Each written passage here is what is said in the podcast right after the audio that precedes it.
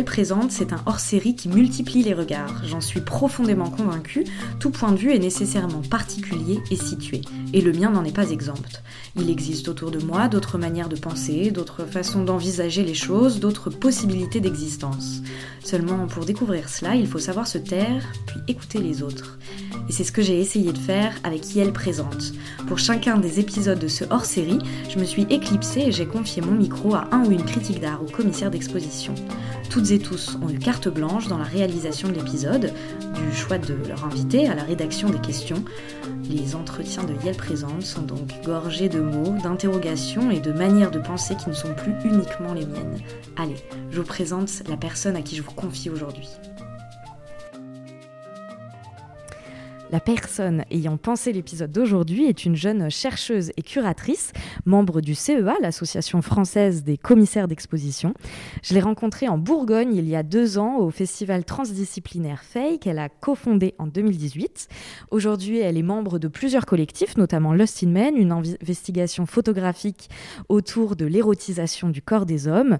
Cette notion de collectif est justement au cœur de sa pratique, jusqu'à devenir un champ de recherche, puisqu'elle a intégré en septembre dernier un programme de recherche autour des pratiques collectives au Royal Institute of Arts de, oh, je vais y arriver, Stockholm, presque, ouais. Mais au-delà de cet impressionnant CV, ce que je préfère chez elle, ce sont les conversations sororales que j'ai la chance d'avoir de temps en temps avec elle. Vous savez, mon invité d'aujourd'hui, c'est cette personne qui a le pouvoir de vous faire déballer tout ce que vous avez sur le cœur sans vous couper la parole et sous un regard doux et bienveillant. Du coup, c'est avec une confiance absolue que je lui confie mon micro aujourd'hui à Salomé Burstein pour ce nouvel épisode du hors-série Yel Présente. Merci beaucoup. Euh, bah merci Camille de m'avoir invité et puis merci pour cette belle présentation. Ça fait très plaisir. Et euh, c'est peut-être une belle manière d'embrayer parce que c'est vrai que je pense que la personne que j'ai choisi d'interviewer, l'artiste que j'ai choisi d'interviewer, euh, je suis aussi dans un rapport sororal avec elle, même si ça a commencé par une affaire professionnelle. donc c'est Chloé Royer, l'artiste que j'interviewe aujourd'hui. On s'est rencontrés il y a justement peut-être trois ans et demi maintenant. Euh, puisqu'on a cofondé ensemble en fait le festival Fay euh, que tu as mentionné Camille dans l'introduction, avec toute une équipe de, euh, il me semble, 12 autres personnes à l'époque. c'est comme ça qu'on s'est rencontrés, et puis on s'est rencontrés autour du travail, autour de textes. C'est des textes qui nous ont rassemblés aussi. On s'est rendu compte qu'on avait les mêmes lectures, qu'on avait les mêmes intérêts et qui se traduisaient peut-être différemment. elle, au travers de la matière, moi plus au travers des mots.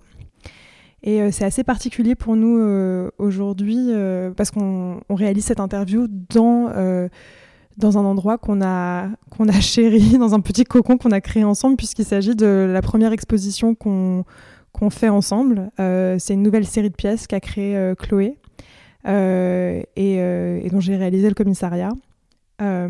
L'exposition s'appelle A Thing Whose Voice is One, Whose Feet Are Four and Two and Three.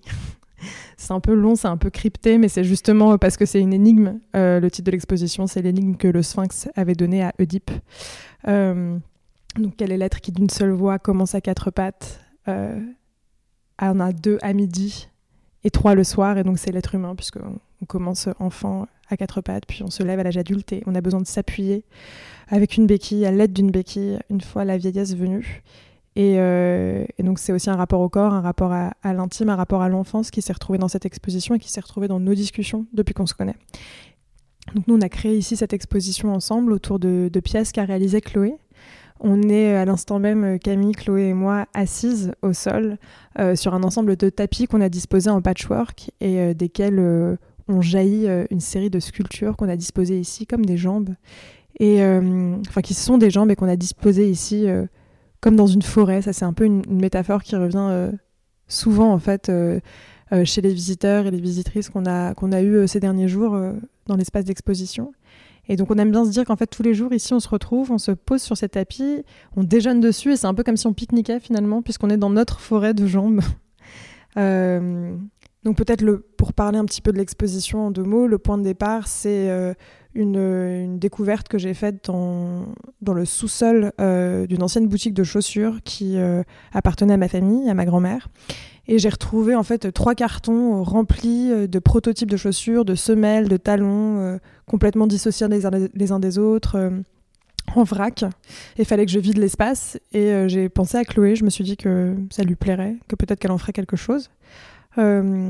Et donc je l'ai appelée, je, lui ai montré, je lui ai montré ses, matériaux. Il me semble que ça t'a plu. et puis l'invitation du Karl Marx Studio à, réaliser une exposition est venue juste ensuite ils ont invité Chloé à réaliser quelque chose, ils m'ont aussi invité euh, à réaliser quelque chose. Et on s'est dit qu'on allait faire de ces deux invitations une seule et même proposition autour justement euh, peut-être de, ce matériau que, je lui avais donné. Euh, et donc nous voici aujourd'hui réunis autour de ces pièces. donc Chloé, je ne sais pas si tu veux nous parler un petit peu de peut-être de ces pièces et de ce travail pour commencer, pour commencer l'entretien. donc ouais, c'était en novembre dernier. Et euh, donc Salomé, tu me donnes euh, ces chaussures et euh, donc j'ai tout de suite eu envie de, de travailler avec pour, pour l'invitation du Karl Marx Studio.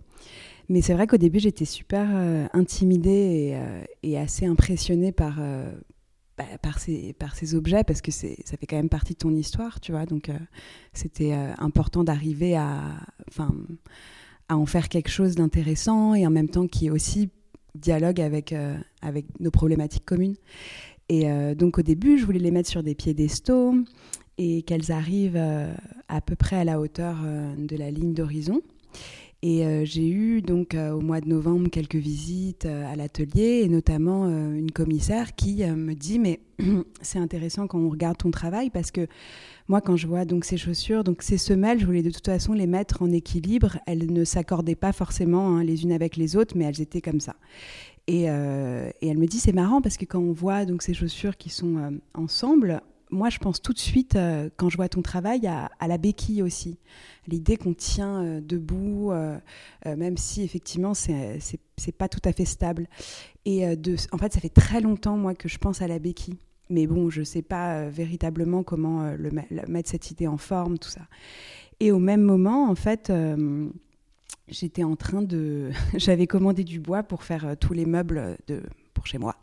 Donc c'était vraiment tout nouveau le bois pour moi. J'étais d'ailleurs assez intimidée et tout parce que parce que bah, je connaissais pas du tout jusqu'à maintenant. Euh, enfin, j'avais jamais travaillé le bois et, j'ai eu vraiment un coup de cœur pour pour pour ce matériel. Il y avait déjà il y a l'odeur qui est incroyable enfin c'est hyper doux et puis euh, et puis euh, et puis le et puis c'est naturel enfin il y a quelque chose de, de, très sensuel et tout et je me suis dit bah essayons de faire en fait euh, des sortes de béquilles en bois qui partent en fait au, lieu de mettre au lieu de faire de ces objets les œuvres, peut-être que ces objets deviendraient en fait les socles.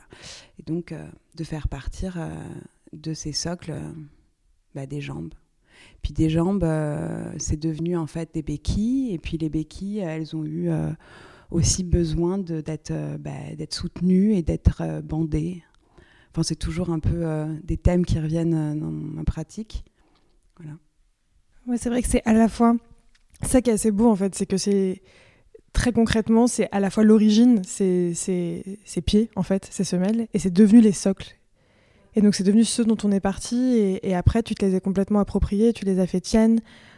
Pour moi en fait c'est c'est aussi quelque chose dont, j'ai reparlé ces derniers jours en faisant la médiation de l'expo. C'est très surprenant finalement que tu travailles le bois seulement maintenant parce que quand on regarde ce que tu en as fait, il y a quelque chose de très, euh, très cohérent avec les thèmes qui traversent ta pratique depuis le début. Je pense notamment au fait que euh, tu observes beaucoup la chair, tu observes beaucoup le squelette, beaucoup les ossements, la manière dont les choses se brisent, se fracturent et se réparent. Et c'est vrai que quand tu regardes, c'est du, sapin en l'occurrence. Donc il y a aussi toutes les nervures en fait qui rappellent aussi l'ossature. Il y a un truc très très organique en effet. Et, euh, je trouve ça hyper surprenant en fait que tu sois venu que maintenant. Et, ça semble hyper euh, intuitif. Et moi je t'ai vu le travailler aussi, je t'ai entendu m'en parler du bois. J'aime beaucoup la manière dont tu parles de vos différents corps. Parce que la, question du corps, elle est tout le temps là dans ton taf. Donc mais la manière dont tu parles de comment presque tu es entré comme dans une danse avec, je voudrais savoir si tu, si tu voulais nous parler un peu de ça justement, et de la manière dont ton corps et le corps du matériau interagissent et comment il y a des rencontres comme avec des personnes euh, où finalement il y a quelque chose qui se passe, il y a une friction euh, et il y a un truc euh, qui arrive tout simplement et qui est de l'ordre peut-être de l'intuition ou de la rencontre tout simplement. Bah, déjà, c'est vrai que c'est assez bizarre et ça, je ne le fais pas exprès, mais, euh, mais je change tout le temps de, de, matériel. Enfin, je n'ai pas du tout un, matériel de prédilection. quoi. J'aime bien changer et découvrir, parce que je suis aussi au début, tu vois, de, de mes, de mes recherches plastiques. et le bois, c'est vrai que ça a été, enfin, ça a été un, un peu une rencontre parce que, bah, comme je te le disais, c'est vrai que comme euh, c'est un vrai corps, quoi, c'est quelque chose de, de, de, vivant. Et du coup, euh, moi, le fait d'avoir engagé comme ça, parce que j'ai commandé du coup euh, au début en fait, euh, j'avais pensé à faire euh, des jambes.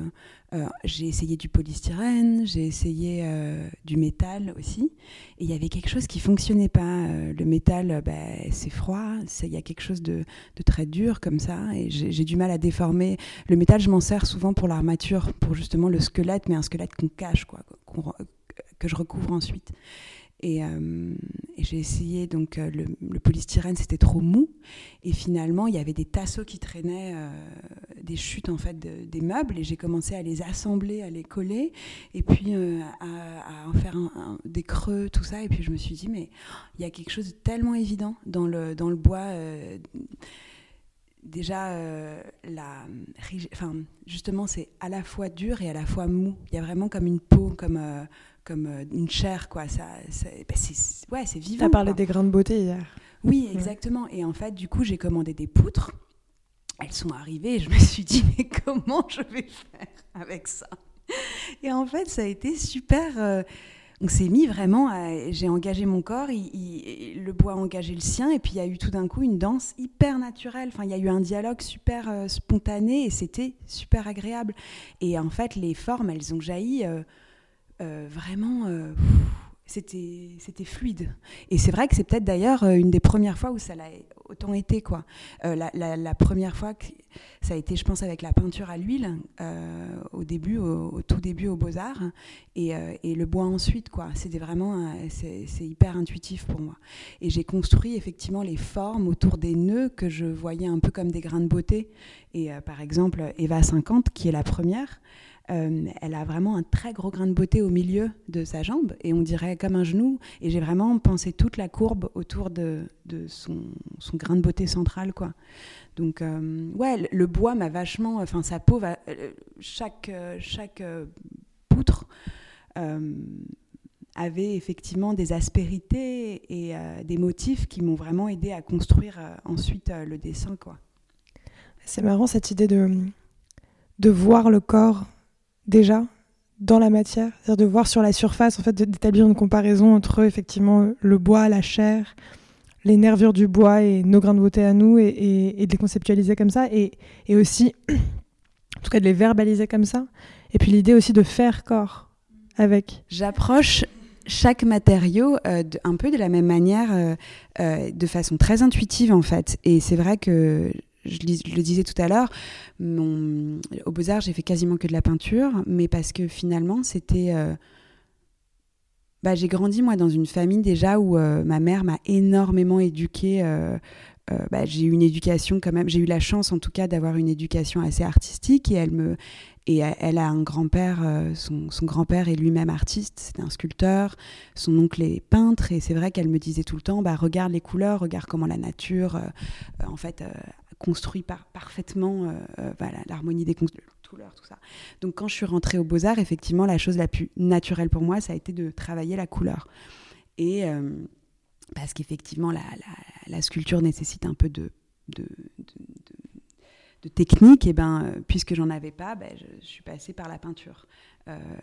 et du coup, la peinture, ben, ça a été super, ça a été une rencontre incroyable. Ça a été très naturel et, euh, très vite. Par contre, j'ai été un peu, euh, ben, j'ai été un peu frustrée euh, parce que j'avais besoin en fait d'être dans un rapport encore plus tangible avec avec les choses que je que, je travaillais. Et, et, ça a été un peu compliqué aux Beaux Arts d'y avoir accès. Et en fait, c'est que euh, en sortant de l'école que, euh, que j'ai que, j'ai commencé à faire de la sculpture, en fait. Donc pendant cinq ans aux Beaux-Arts, euh, j'ai pas du tout. Enfin, j'étais vraiment dans une pratique en 2D.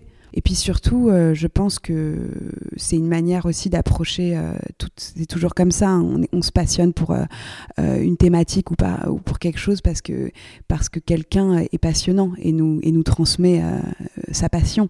Et c'est vrai que moi, à l'école, il n'y a pas eu forcément de main tendue comme ça où, où j'ai pu aborder aborder le volume avec avec disons avec confiance quoi. Et euh, donc j'ai commencé euh, assez tard, finalement, il y a trois ans seulement, euh, enfin seulement, il y a trois ans à, à, pratiquer la sculpture.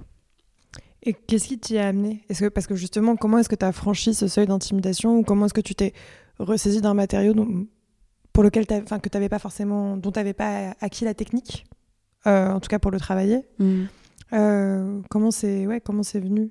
Est-ce que tu as eu une autre main tendue? Est-ce que tu as eu d'autres rencontres à ce moment-là Ouais, il y, a eu des choses euh, bah, très très importantes. Euh, déjà, j'ai décidé, euh, une fois diplômée de l'école, d'aller vivre à l'étranger un petit peu.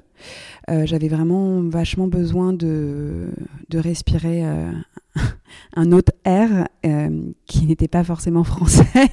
Et donc j'ai été en Allemagne euh, pendant deux ans et, euh, et là j'ai pas énormément créé justement. j'ai beaucoup regardé en fait. J'ai beaucoup appris. j'ai découvert d'autres univers, notamment celui de la danse qui a été un, vraiment un choc visuel pour moi. Enfin, ça a été, c'est une de mes premières sources d'inspiration maintenant. Et euh, donc j'ai passé vraiment du, temps à, regarder et puis, euh, et puis à rencontrer. Enfin, j'ai rencontré beaucoup de gens euh, différents. et en rentrant donc à Paris il y a trois ans, je me suis installée dans un, dans un atelier où, en fait, c'est un c'est un atelier avec euh, beaucoup d'ateliers autour qui sont pas forcément des ateliers d'artistes justement. Il y a euh, des menuisiers, euh, il y a des charpentiers, il y a tout ça. Et en fait, c'est grâce à toutes ces personnes que j'ai commencé à, ben, m'intéresser à, la sculpture et l'aborder avec, enfin, au contraire, sortie du cadre de l'école. Je pense que moi, j'ai aussi un gros problème avec l'enseignement. Enfin, je me place. Euh, j'ai toujours eu euh, pas mal de soucis à l'école et à mon avis aussi euh, le fait d'aborder la sculpture avec des gens qui sont pas des enseignants et justement qui ont un rapport beaucoup plus technique et, et différent. ça m'a vraiment permis de, de l'aborder plus sereinement, quoi. Et en arrivant à l'école, c'est vrai que ça m'a espèce de pression. Euh, académique euh, et puis surtout euh, tu arrives aux beaux-arts, tu as, 20 ans, tu t'adresses à des artistes que tu admires, à des historiens d'art enfin dont tu connais les textes et qui sont bah, c'est pas n'importe quel texte, tout ça. Bon moi ça m'a un peu ça m'a bloqué complètement et puis et d'être de nouveau dans un espèce de jugement et j'en ai perdu un peu ma liberté et et, et, et j'ai arrêté de m'amuser en fait. Tout d'un coup c'est devenu très lourd et c'est d'ailleurs pour ça que j'ai décidé d'aller vivre à Berlin un petit peu et et euh, pour euh, recommencer, enfin retrouver un peu de joie et d'amusement. Et, euh, j'ai pas du tout réussi à, créer là-bas. Et c'était ok complètement parce que j'ai trouvé autre chose et ça m'allait très bien. Et et il y a par contre il y a quelque chose que j'ai toujours fait depuis depuis que je suis au Beaux-Arts, c'est m'intéresser énormément euh, au travail euh, de, mes amis, des artistes à côté de moi et euh, de leur parler. Et une amie m'a proposé de, de, monter un festival, donc le festival Fay, où Salomé et moi on s'est rencontrés. Et donc j'ai fait deux ans de commissariat là-bas et je me suis éclatée. Et ça, pareil, je pense. Et en fait, comme j'avais aussi un peu, euh, un peu voyagé comme ça, j'ai invité euh, des artistes euh, qui n'étaient pas forcément français, qui n'étaient pas forcément parisiens. C'était pas la même scène. Et moi, ça m'a beaucoup nourri parce que parce que c'est pas même la même manière d'aborder d'ailleurs les, choses. Et, et enfin, j'avais besoin de, vraiment d'être un peu plus libre. Et, et, et ces deux ans m'ont énormément aidé. Et vraiment, à un moment, je me suis dit, mais est-ce que, est-ce que ça, me passionne tellement en fait de dialoguer sur l'art et de et euh, que, que, que, je pourrais presque euh, passer mon temps à ça. C'est ça. Puis ça a été comme une bouffée. Moi, je me souviens aussi quand je t'ai revu, quand je t'ai vu te remettre à créer, il y avait quelque chose de l'ordre du manque en fait. On avait l'impression que qu'effectivement, tu avais vraiment besoin d'y revenir, comme quelque chose ah qui t'avait profondément manqué. Et que ça m'a profondément manqué. C'est fou parce que c'est vrai que j'ai euh, bon, enfin tout le monde a son lot de tristesse, mais, mais c'est vrai que moi, ça a été vraiment, de par bah, les chocs affectifs que j'ai eus dans ma vie, la, la, création a toujours été mes, mon, refuge, quoi. Et le fait de l'avoir la, perdu pendant un certain nombre d'années, je crois aujourd'hui, quand je, enfin rétrospectivement, je, je, sais pas comment j'ai fait parce que parce que c'est vrai que maintenant, mais c'est c'est tellement important quoi de de enfin de digérer tout ça et de le passer à travers effectivement le la pratique artistique et, euh, et oui, je suis peut-être dans une enfin, dans une forme de boulimie avec ça où je travaille beaucoup beaucoup, mais de toute façon, je pense que euh, c'est tellement engageant. Euh, cette vocation que de toute façon si tu tu n'y es pas à 100% et si tu, tu n'y mets pas ton cœur, enfin ton corps, tout, euh, c'est pas possible quoi. En admettant ces moments de latence. Parce que c'est justement, moi, c'est ça ce que je trouve hyper intéressant, c'est.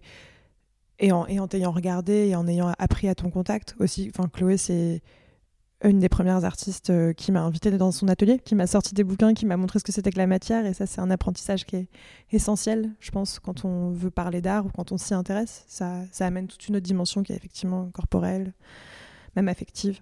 Enfin bref. Mais, euh, mais effectivement, je pense que c'est important de voir ce que c'est que la, réalité du travail artistique, au-delà de ce qu'on en attend ou de ce qu'on en imagine, et de se dire que parfois, pour avoir ce, rapport aussi extrêmement euh, intense à la pratique, extrêmement engageant, ça a nécessité une première plongée qui était peut-être plus, euh, euh, plus lente d'observation, ce moment-là, comme, comme quand tu fais de la recherche, où tu as besoin d'un moment en fait de recherche, d'observation, pour ensuite pouvoir potentiellement produire, si la production c'est ce à quoi on veut aboutir mais en tout cas, euh, effectivement, être engagé dans sa pratique comme tu le décris aujourd'hui.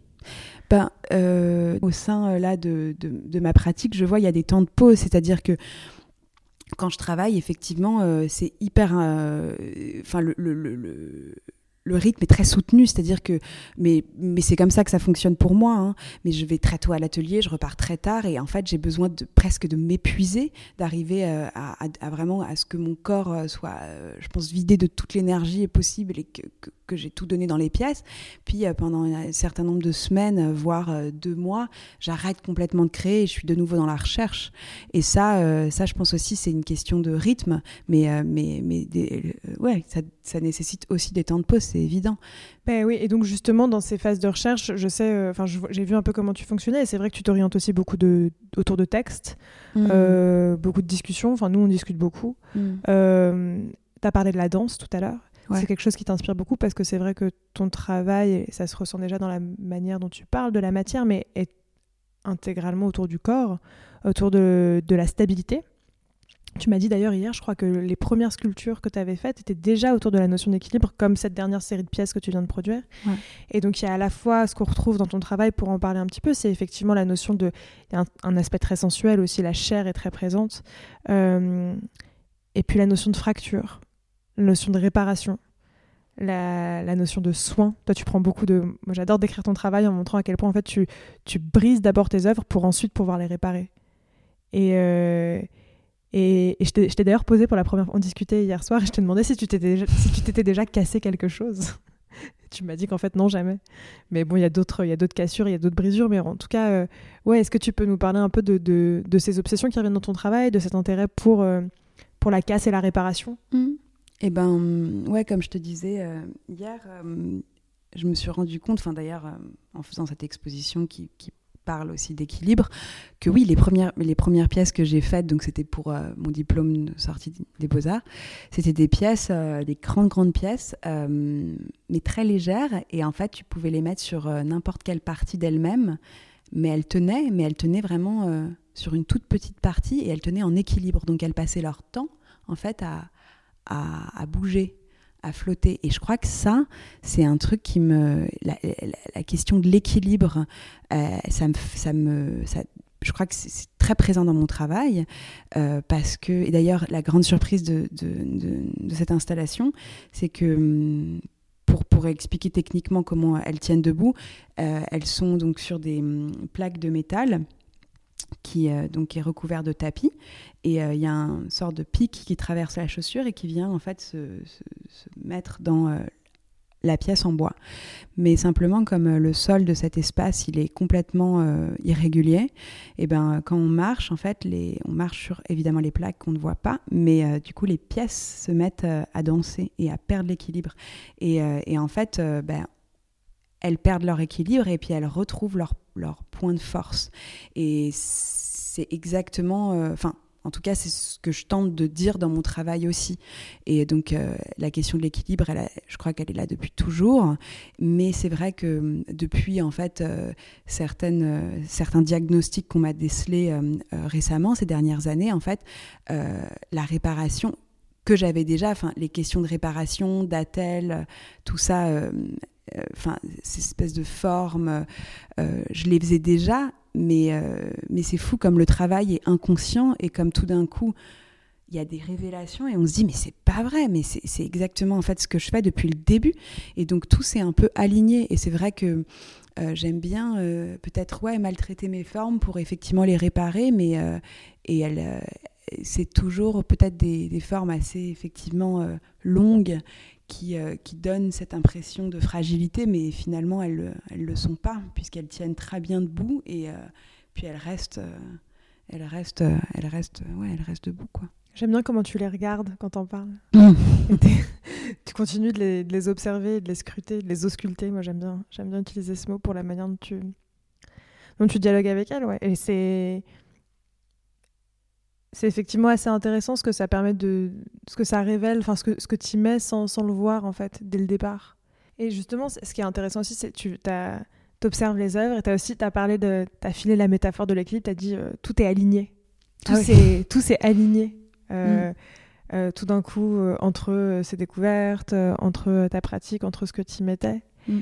et, et c'est vrai que c'est pas c'est pas simplement dire en effet que nos forces sont nos faiblesses ou, peu importe, mais euh, il y a quelque chose aussi de, que moi qui me touche beaucoup dans ton travail et que je trouve très juste en effet et qui se traduit plastiquement.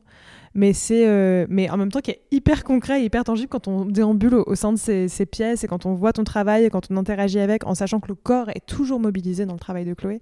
Euh, que ce soit directement dans tes pièces qui flirtent plus euh, plus explicitement avec le design donc qui nous invitent à nous asseoir par exemple. Elle fait beaucoup de sièges beaucoup d'assises ou que ce soit dans des sculptures qui sont peut-être ici plus totémiques où on se, demande au départ euh, comment est-ce qu'elles vont interagir avec nos corps et en fait dès lors qu'on déambule on se rend compte que tout de suite nos corps les activent et que, et que finalement c'est elles qui mènent la danse quoi que c'est elles qui se mettent euh, qui se mettent à onduler et qui nous prennent à défaut. Et donc moi c'est ce que je trouve très beau c'est en fait c'est peut-être l'idée de la nuance en fait de montrer que les choses sont en fait à la fois très intuitives et à la fois infiniment complexes. C'est-à-dire que pour moi ce qu'elles disent ces pièces et ce que dit ton travail en général c'est que euh, la convalescence c'est pas que de la peine ah ben non. Enfin, oui, bien sûr. Et d'ailleurs, euh, c'est ça qui m'a beaucoup plu euh, dans les, retours que j'ai eus de cette exposition, c'est que bien sûr que ça parle euh, de convalescence aussi, mais on, on l'a vu tout de suite. Enfin, j'ai l'impression, mais on m'a surtout dit que c'était très joyeux. Et ça ressemble, enfin, moi qui suis, voilà, euh, bah, j'ai évidemment, euh, comme tout le monde, bah, des, On a tous nos, zones euh, plus fragiles que d'autres ou plus On a tous nos zones plus, plus fragiles que d'autres, mais c'est vrai que moi, je peux pas... et, et je, je, suis vraiment très contente, en tout cas, que, que, le visiteur puisse le ressentir, mais je peux pas, je crois, créer sans m'amuser. Et d'ailleurs, je, je, prends l'art très au sérieux, mais je pas euh, ne pas Enfin, j'ai besoin d'être dans une forme de joie et même dans mes grands moments de souffrance, j'en ai toujours rigolé. Enfin, c'est ma manière, c'est mon remède à la mélancolie. Enfin, j'ai besoin d'être dans la joie. Et, euh, et ça, c'est vrai que euh, si ces pièces en parlent, enfin, qui dégagent aussi de la joie, ça c'est. Mais tout ton travail en parle, je trouve. Il y a toujours, tout à l'heure, tu t'es reprise. tu parlais de ton rapport au réel et du fait que ce soit sensuel. Et je pense qu'il n'y a aucun problème à dire ça en fait. Et euh, au contraire, je trouve que c'est assez joyeux. Après, je pense que. Mais c'est au contraire, c'est.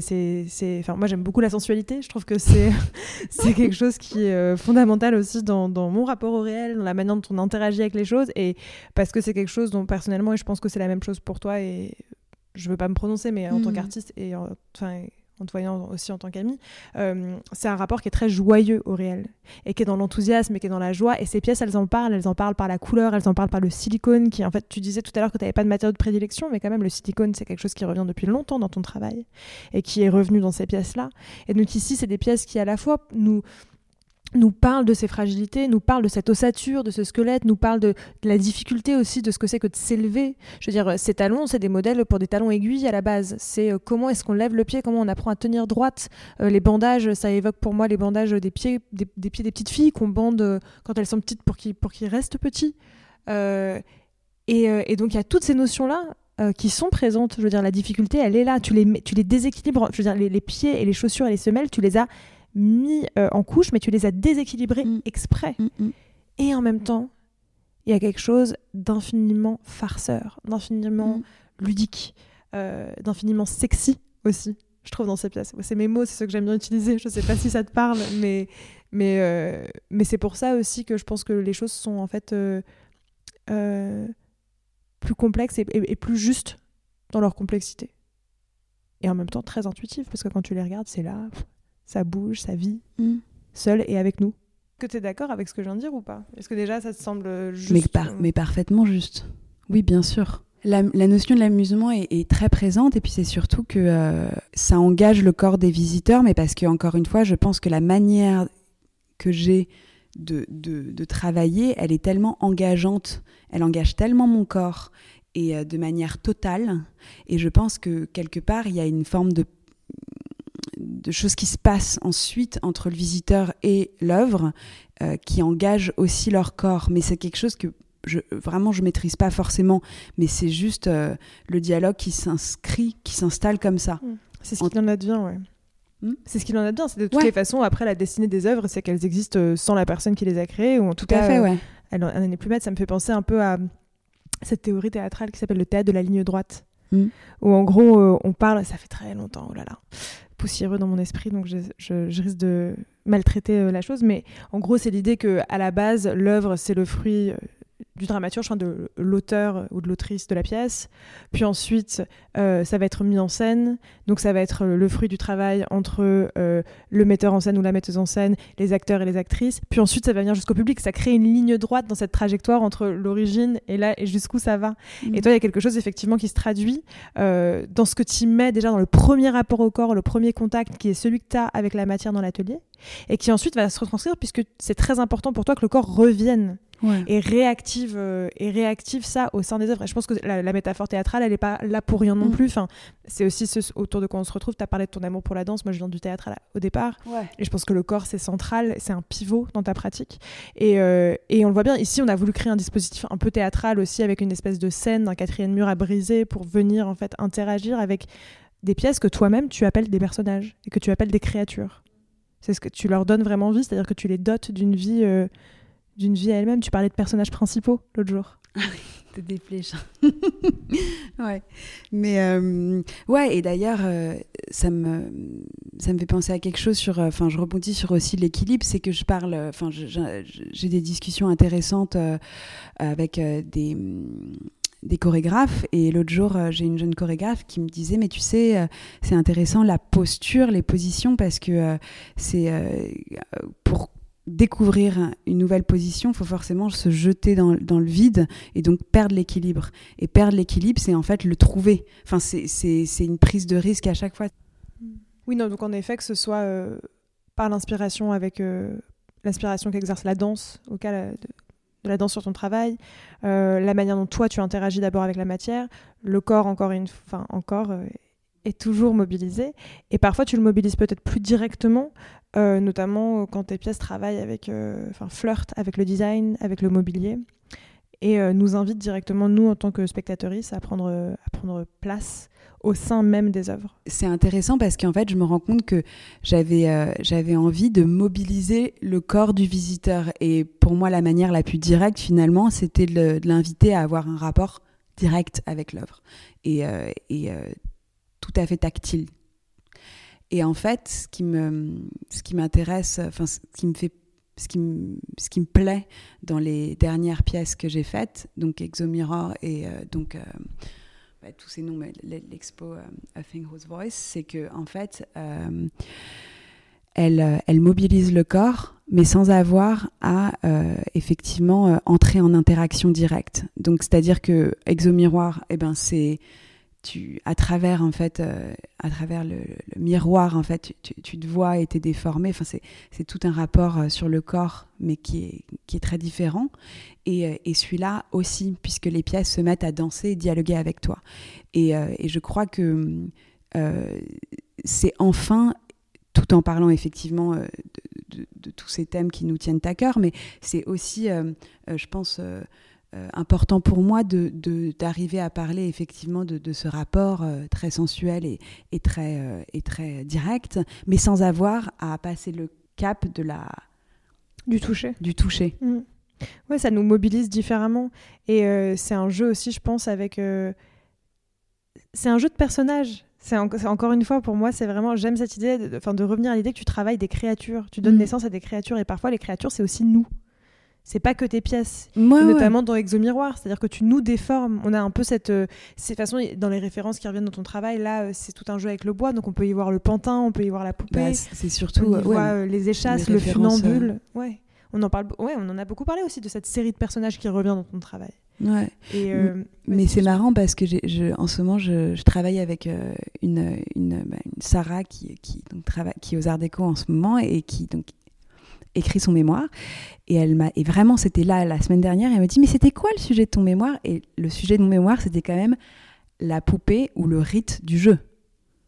C'est quand même trop drôle. Et donc, je l'ai relu. Et, euh, et c'est, édifiant parce que c'est vraiment, euh, enfin, c'est exactement, tout est quand même euh, très inconscient, mais, mais c'est exactement ce que je fais. Enfin, tout était en germe. Axé sur comment? Tout était en germe. Complètement. Et, et, c'était vraiment axé sur justement comment on, travaille, euh, comment un artiste travaille. Euh, travaille en fait ces sujets comme si c'était des poupées, comme si c'était des pantins qui déformaient, qui démembraient, puis qui rassemblaient. Et c'est, j'ai l'impression que c'est, c'est un peu ce que je fais aujourd'hui, quoi. Et tu le fais avec nous aussi. Enfin, c'est-à-dire que nous aussi, en tant que spectateurs, spectatrices, on est mobilisés là-dedans. La série des miroirs, c'est exactement ça. C'est-à-dire que on est comme dans des, effectivement, dans des miroirs de fête foraine. Hmm. Il y a ce truc un peu, effectivement, cette référence aux personnages, aux déformations euh, et à l'appréhension des corps et l'appréhension du reflet, euh, qui peut faire fracture aussi. Qu'est-ce que c'est qu'un miroir brisé, quoi? Je pense que ça, c'est un truc qui est peut-être euh, plus souterrain, mais qui est très très présent dans son travail. Ah bah complètement. Mais, mais c'est surtout aussi l'appréhension de l'autre. Et ce que j'avais pensé pour ces pièces, c'est que tu arrives dans une cette salle et tu donc face à, toutes ces sculptures anthropomorphes qui euh, sont inqualifiables parce qu'elles te rappellent plein de choses et à la fois bah, c'est très abstrait quand même. Et finalement, toi, quand tu les regardes, euh, elles-mêmes, elles te regardent puisqu'elles, puisqu'elles sont un miroir et qu'elles te renvoient une image de toi déformée. Et euh, donc, c'est toute cette question, effectivement, de la perception de soi et tout ça. Exactement. Exactement. Et, euh, et, je crois qu'il y a un peu euh, de, de, ça aussi que j'ai mis euh, dans A Thing Whose Voice. Bah, je pense que c'est l'inquiétante étrangeté, c'est aussi ouais, la, question du mannequin. Et c'est pas anodin que du coup, ces, ces, chaussures, ces prototypes, moi quand je les ai vus, ils m'ont fait penser à toi aussi, je pense. Je l'avais, tu vois, je l'avais même pas conscientisé quand je t'en entends parler. Hmm. ça me semble aussi cohérent. Il y a quelque chose de l'ordre de quelque chose de purement artificiel qui en même temps, dans, dans, ses, dans ses pieds en plastique, dans ses semelles en mousse, qui me semblait être très propice à ce que tu fasses, euh, à ce que tu redonnes du corps et que tu redonnes du mouvement là-dedans. Et je trouve que ça se voit que tu t'es vachement éclaté avec aussi. Donc c'est, oui. Mais ça a été une production très rapide, mais, mais j'avais un peu euh, aussi, j'appréhendais un peu ça parce que je me disais, ok, donc là il y a de la mousse. Enfin, déjà les, les objets que tu m'as donnés, euh, il y a plusieurs matériaux dedans. Il y, a, y, y, a, plastique, il y a de la mousse, il y a beaucoup de choses. Et puis alors, je ramène du bois, et puis je ramène du silicone, et je ramène de la couleur. Donc ça et puis les tapis. Donc j'avais peur du côté un peu collage. Et, euh, et finalement, bah, enfin. non mais tout est un collage. C'est ça qui est en fait hyper intéressant. Oui, non mais c'est ça. C'est il y a un patchwork de tapis, c'est un patchwork de pieds, c'est un patch, tout ce télescope. Et c'est ça qui rend les choses extrêmement riches. Et en même temps, c'est, enfin, je sais pas. Il me semble que du coup, c'est assez réjouissant en fait. Mm. Il y a beaucoup de joie dedans, par ces couches. C'est des mille feuilles en fait. Ouais, c'est des mille feuilles. Mm. On des couches. Bon, on parle beaucoup de ton travail depuis tout à l'heure et je sais qu'on doit finir par une question très pragmatique. Mais tout ce travail, justement, est-ce que tu arrives à en vivre aujourd'hui? Hmm, Pas encore. Ce sera tout. Le mot de la fin. Merci Camille. Merci mille fois à Salomé Berstein et Chloé Royer d'avoir accepté de se confier à ce micro. C'est drôle parce qu'elles ont beaucoup parlé de corps et de danse lors de cet épisode et pour tout vous dire, lors de l'enregistrement, nous avions beau être toutes les trois assises, j'avais l'impression qu'elles dansaient toutes les deux devant moi. L'une proposant une phrase comme on avancerait une pointe de pied, l'autre acceptant d'y répondre comme on se laisserait porter. Je crois que ce que je préfère dans ce format qui est Yel présente, c'est ça, c'est de voir se déployer devant moi des amitiés et des relations intellectuelles parfois très fortes et intimes, et savoir qu'elles arriveront ensuite dans vos oreilles. Merci Salomé et Chloé de nous avoir euh, offert cela. Bon, ça y est, c'est déjà euh, la fin de cette troisième saison de Yel Présente. J'espère vraiment qu'elle euh, vous a plu. En tout cas, n'hésitez pas à me faire euh, vos retours sur le compte Instagram du podcast et à mettre un maximum d'étoiles sur vos applications. Je suis ravie de vous avoir proposé les voix de ces dix personnes extraordinaires. Merci mille fois à elles et à eux d'avoir accepté de nous offrir cela. Comme d'habitude, je remercie également David Walters euh, de nous accompagner avec ce beau générique. Et avant de vous embrasser, je vous dis à dans un mois, début octobre, pour le lancement de la saison de Présente, la saison 3 de Présente. Vous verrez, d'ici là, je vous ai concocté encore quelques surprises, mais je ne vous en dis pas plus. Je vous embrasse, prenez soin de vous.